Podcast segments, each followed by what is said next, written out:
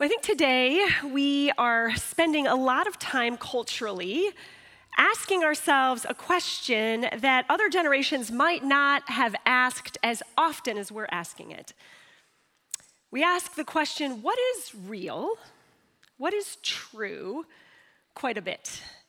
We live, as we know, in an era of fake news. We might wonder whether or not there is a particular political party or funding group behind an ad or a show or something that we're watching. Uh, many of us have uh, been tangled up in maybe a Venmo or a Chase Pay or a banking scam of some sort. If you've followed any of the news about Twitter these past few months, there's that coveted blue check mark that used to mean a, a, feed was authenticated if you were following the Chicago Transit Authority. If there was a blue check, check mark, somebody had made sure you were actually following the CTA. And now, for about $8 a month, you can get a blue check mark. And so you can be the CTA or Beyonce or Pope Francis or whoever you want to be for $8 a month. Um, overnight, almost every English teacher and history professor in the country has flipped out because of Chat GPT. Is the essay that was just submitted really an essay that that kid wrote?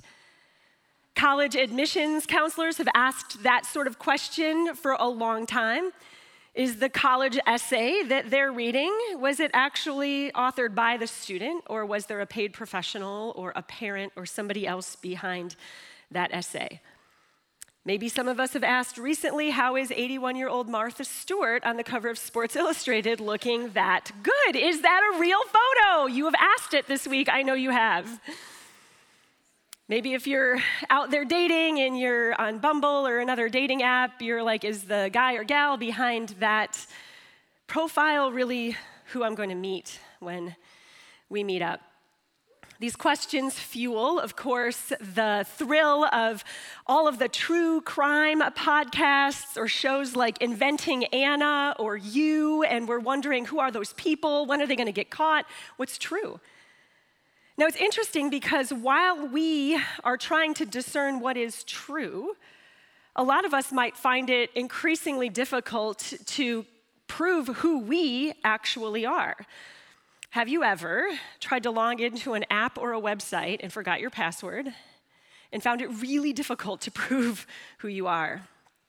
Maybe you get a text sent to your phone, but the text doesn't come and you need to validate who you are. And then you're like, okay, well, I'll just do the security question route. But then the drop down menu and they ask, what is the make of your first car? And you can't remember, did I write Jeep? Did I write Jeep Wrangler? Did I write red Jeep Wrangler? And then you're like, ah, just send me an email. But how many of us have more than one email address? And then you can't log into what you want to log into. How do I prove who I am? How do I prove that you are who you say you are. And on most days, we're just trying to log into an app or our banking. But what about that question when it connects with some of the bigger questions in life? Since the beginning of human history, people have been chasing religion. They've been asking the question who is God? How do I know that the people who claim to be Christians are actually representing God? How do I know that what the church says is true is actually true? How do I know what to do? How am I supposed to live? How do I know that what the preacher says when they pop up on a Sunday morning, how do I know that that's accurate? What is true? What is authentic? What is real about God? Today, we're going to begin a new series. We're going to spend the next couple weeks uh, walking through what we're calling real the Search for Authentic Faith, a journey through the book of Galatians in search for an answer to this question. Halfway through the first century, Paul wrote the book of Galatians. He wrote it to a group of churches scattered throughout what is now modern day Turkey. And the Apostle Paul is at this time one of the most prominent leaders in the church, but he never actually met the physical Jesus. So the Easter story, Good Friday, Easter, all of that happened before Paul shows up on the scene. He's not one of the original 12 disciples, but he quickly rises to a place of prominence in the early church. He goes on to then author some 13 books of the New Testament, and many of those books we have preached through or talked about here at church. And God used him to provide some of the most theologically rich and robust conversations about the Christian faith that we are in the church still reading to this day. Scholars suspect that Paul was not perhaps the easiest person to get along with. He was a bit quick tempered. There were conversations that happened throughout faith circles at that time that tell us the story of Paul getting tangled up with other leaders like Peter and Barnabas. And Paul came to the Christian faith from an incredibly violent past. So before Paul became a Christian, Paul was a Jewish man. Remember, Jesus was a Jewish rabbi. And so, Paul, on behalf of the zealous Jewish community that he was a part of, was commissioned as an executioner of people who had left the Jewish faith and converted to Christianity. So, this is his life's work before he becomes a Christian himself. And so, this past, his penchant for disagreement and division, the fact that he's not been with the original 12 at the very beginning, this is some of the backdrop to this letter. One other piece of helpful information before we start reading parts of this letter is that, as I said, Paul is part of a uh, group of Jewish Christian or Jew, uh, Jewish people at the very beginning. Then a lot of them convert to Christianity. So throughout the ancient Near East, you have all of these Christians with a Jewish background. Then, at the same exact time, you have a ton of people who have no Jewish history or background whatsoever. They're called the Gentiles. And they start going to church and learning about Jesus. So you have these two groups of people one who came from a very religious, cultural, social, ideological, religious past, and another group of folks who didn't have any of that experience at all. And what is happening is that the folks who converted to Christianity from Judaism want to take a ton of their rules with them. They want to follow Jesus, they want to worship and pray and go to church and do all of the things, but they also want to add all of the things that they brought from their Jewish faith with them. They want to keep kosher, they want to make sure everybody's eating the right things. They want any male who is converted to Christianity to get circumcised like they would have in the Jewish tradition. So you can imagine this is creating some issues and some barriers for the Gentile folks who are also converting into Christianity and all trying to exist in the same space together. And so all of that is happening, and Paul writes this letter to this group of churches. And he says this Paul, an apostle sent not from men nor by a man, but by Jesus Christ and God the Father who raised him from the dead, and all the brothers and sisters with me. So he's telling us who he is when he starts writing. And he says, To all the churches in Galatia, grace and peace to you from God our Father and the Lord Jesus Christ, who gave himself for our sins to rescue us from the present evil age, according to the will of God our Father, to him whom be the glory forever and ever. Amen. So, this is a pretty typical, customary greeting that Paul would have provided in many of his letters. And what you might not know is that Paul usually goes on from here and spends a couple more lines talking about the great friendship he shared with some of the folks he's writing to. He talks about some of the community and connections they have in common. Maybe he mentions a friend they have in common. He goes on to layer effusive praise on them. And then he gets into the meat of the letter. It doesn't happen here in Galatians. He goes straight after it. It's almost a bit abrupt. Um, I don't know if there's anybody in the room like this, but when I'm texting with people and they respond very abruptly to me, I wonder immediately what's wrong. I need um, a couple of hey, how's it goings? And I need like an emoji or two to make sure that we're cool when you're asking me for something. So when my mom is like, Where are you? What are you doing? What time are you coming over? And she says nothing else, I start to freak out a little bit. And I'll call her and I'm like, Are we cool? She's like, What is your problem? Yes, we're cool. And I'm like, well, I need a little like emoji after that, that text that we're, that we're good. Um, some of the guys in the room are less verbose in text than some of us as women in the room. And so are we, is everything cool? There are no emojis in this letter. Paul does not care how they feel. He is not trying to reassure them or affirm a friendship. He is angry. So he gives this little greeting, and then he says this I am shocked. Now remember, this is the group of Jewish converts to Christianity who are heavily influencing the church at the time. I am shocked that you are returning away so soon from God, who called you to himself through the loving mercy of Christ. You are following a different way that pretends to be the good news, but it's not the good news at all. You are being fooled by those who deliberately twist the truth concerning Christ. And then he goes for it. He says, Let God's curse fall on anyone, including us or even an angel from heaven, who preaches a different kind of good news than the one we preached to you. I say again what we have said before. If anyone preaches any other good news than the one you welcomed, let that person be cursed.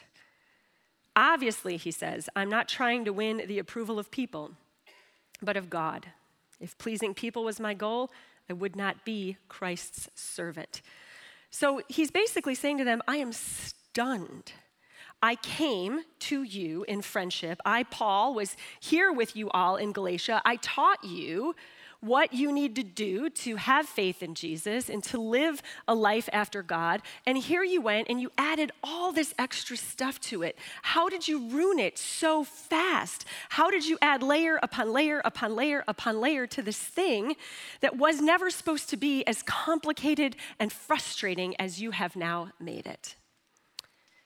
Some of you might remember. Um, earlier this year or at the end of last year, I can't remember which, there was a lot of drama around the Taylor Swift concert tickets. How many of you have a kid going to the Taylor Swift concert?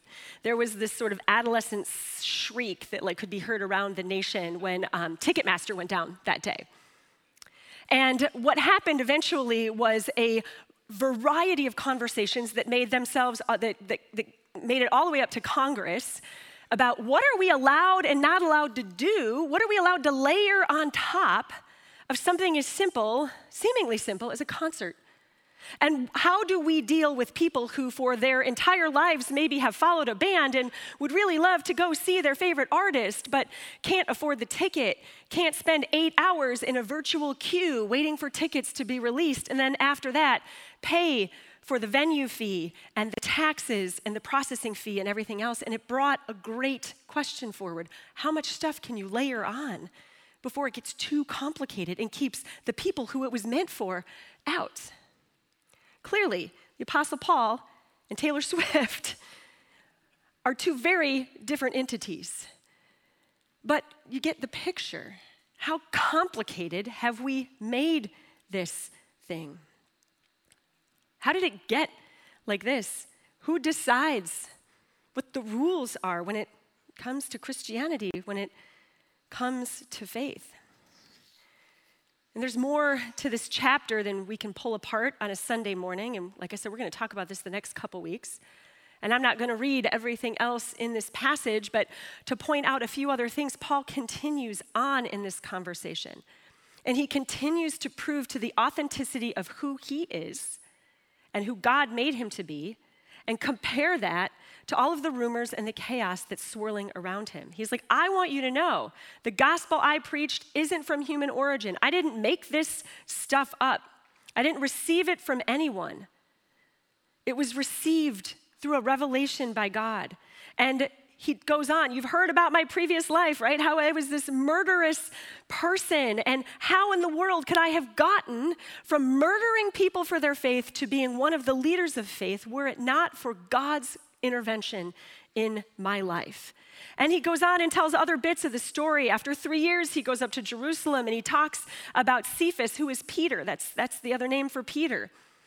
And he wants them to know I only spent 15 days there, and on and on. And he talks about how he traveled to Syria and Cilicia, and he, it was unknown. And he just unpacks this, and he's trying to communicate to them there is no possible way I could have come to you with the stories I have and presented the version of God to you that I am without having an authentic faith myself. So, how dare you make it more complicated and add all of your baggage to it and thereby end up preventing other people from following Jesus themselves? Why does this conversation matter? At one level, you can say, well, aren't we just eavesdropping on like a couple of warring factions from 2,000 years ago? Like, what, what is the relevancy of this conversation for us today? We still struggle today to answer these same questions. If that were not true, there, not, there would not be thousands, thousands of Christian denominations throughout the world. Thousands of expressions on what an authentic faith could be. Some of the most egregious crimes in human history and some of the most significant wars have been waged by people who believed they were defending their version of an authentic faith, what they believed about God. And over the course of human history, we have argued about how often we take communion, whether we baptize babies or adults. What do women get to do or not get to do in a church? How do we believe the world will end? What do we believe about heaven or hell? What do we believe about the Holy Spirit and prayer? And who's allowed or not allowed to teach about those things? Every one of these questions can be answered in dozens of ways. And that's just the doctrinal and theological stuff. What about the ideological questions that swirl around right now in our time?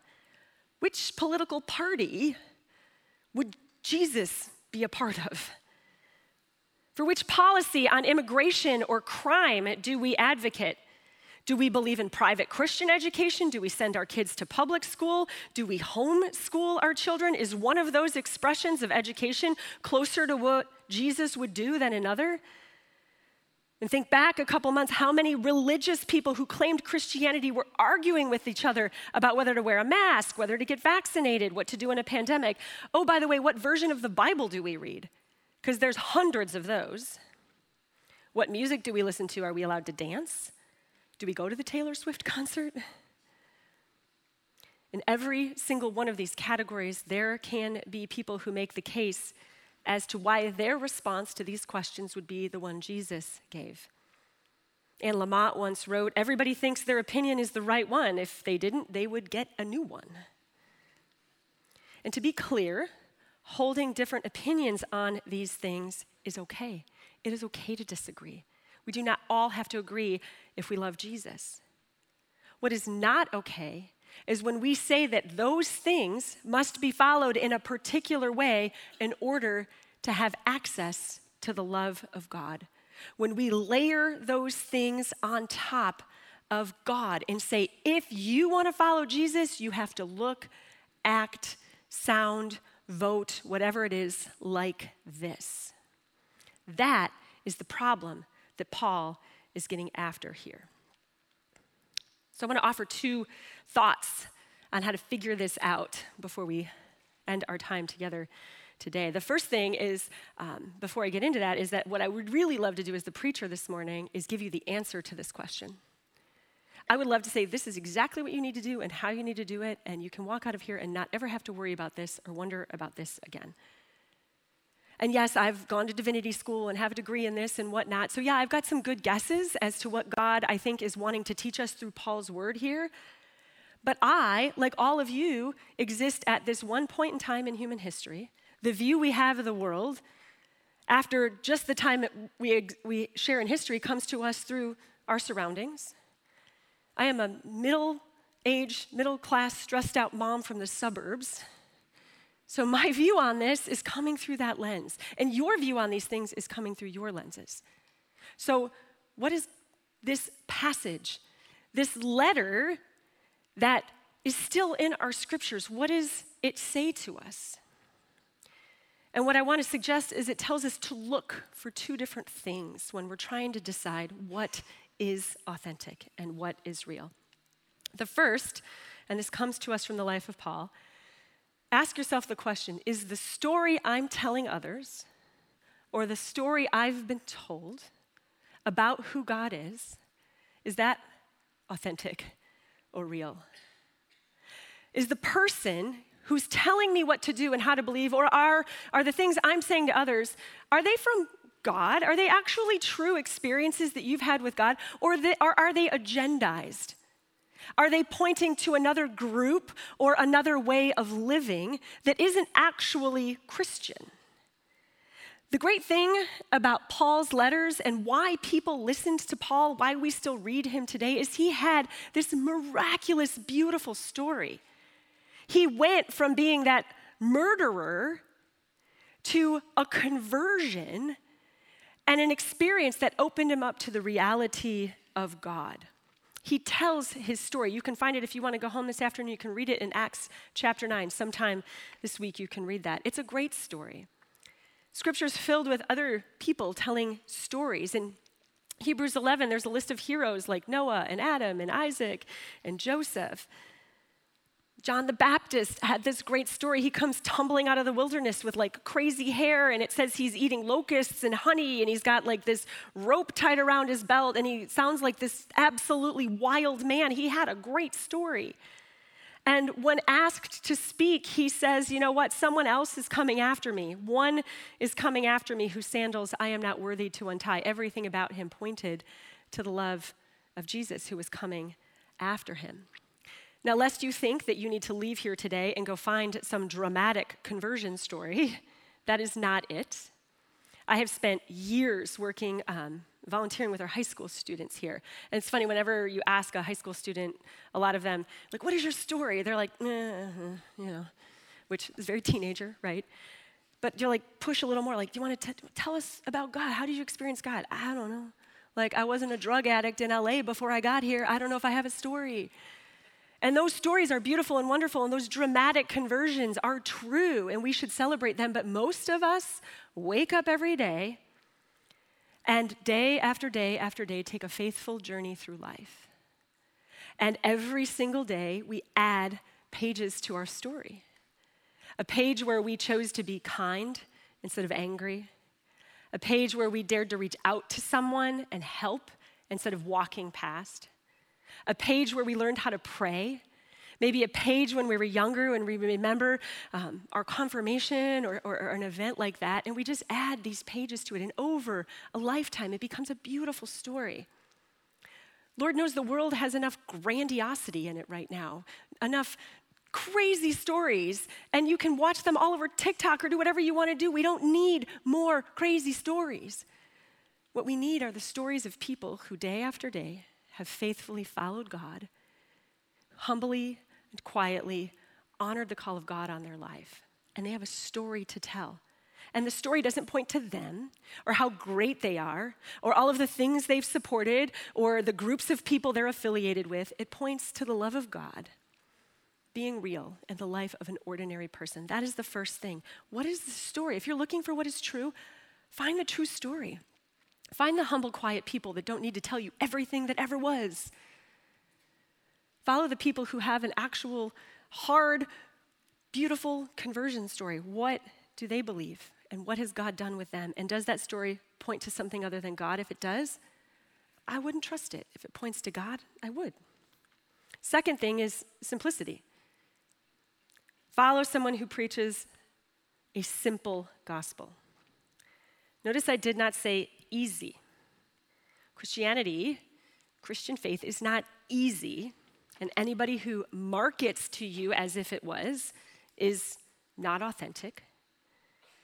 I mean, on the one hand, in Romans 10, when Paul writes another letter, he says this He says, If you declare with your mouth that Jesus is Lord and believe in your heart that God raised him from the dead, then you will be saved. So, yeah, it's like one sentence. It's pretty simple. On the other hand, in Luke 9, Jesus talks about how hard this is. Jesus said, Whoever wants to be my disciple must deny themselves and take up their cross daily, daily, and follow me. Whoever wants to save their life will lose it. Whoever loses their life for me will save it. What good is it for someone to gain the whole world yet forfeit their very soul?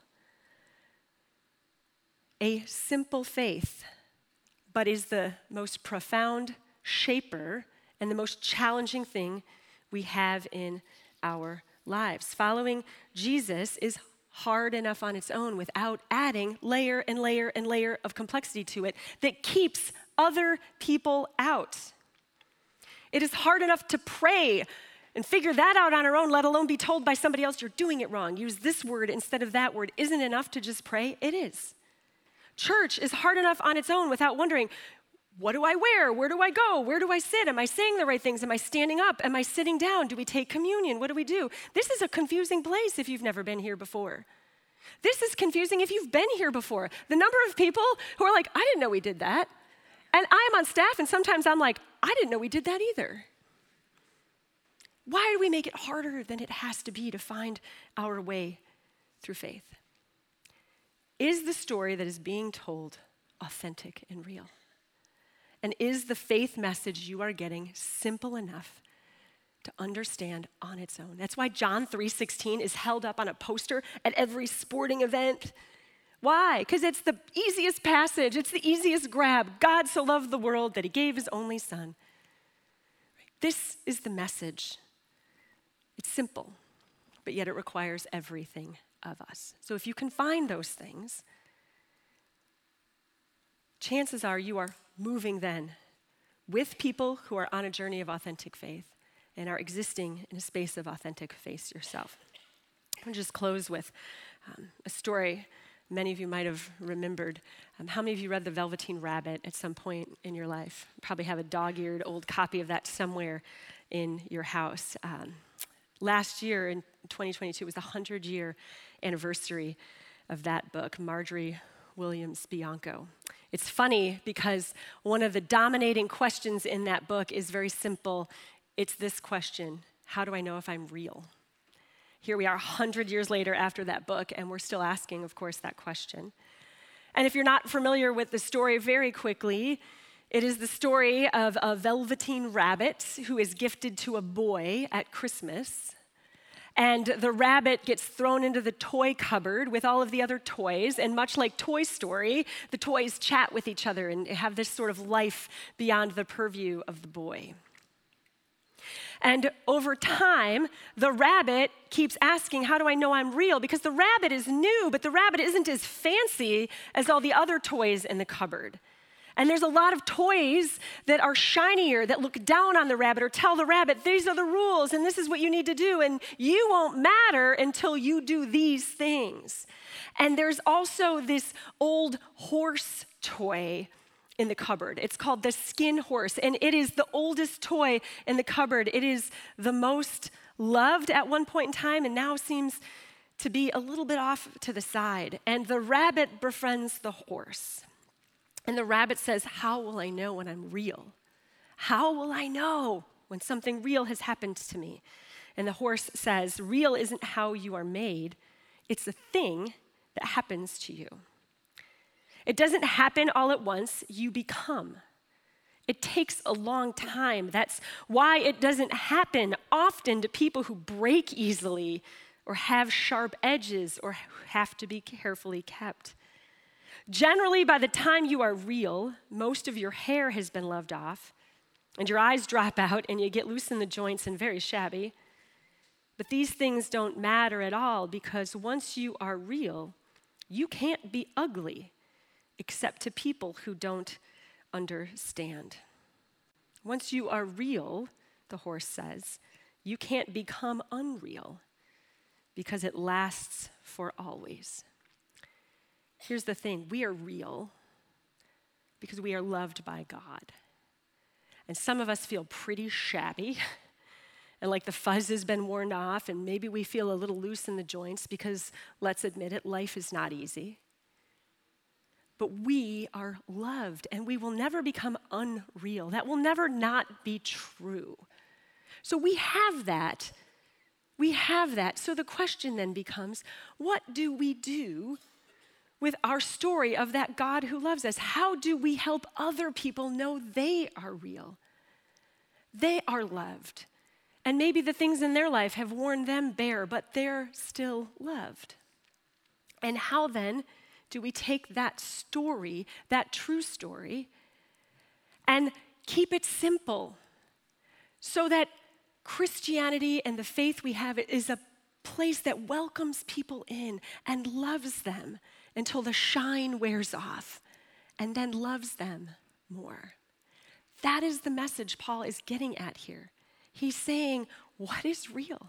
You are real. I am real, Paul says. I am loved by God so much that I can write this letter.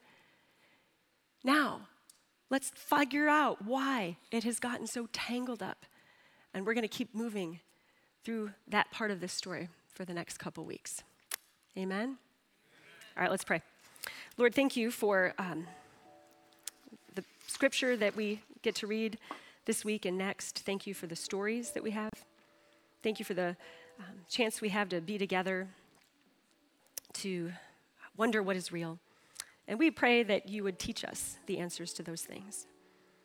Help us be authentic in who we are. Help us love well and help us represent you with an authentic, real faith. In Jesus' name, everyone together said, Amen.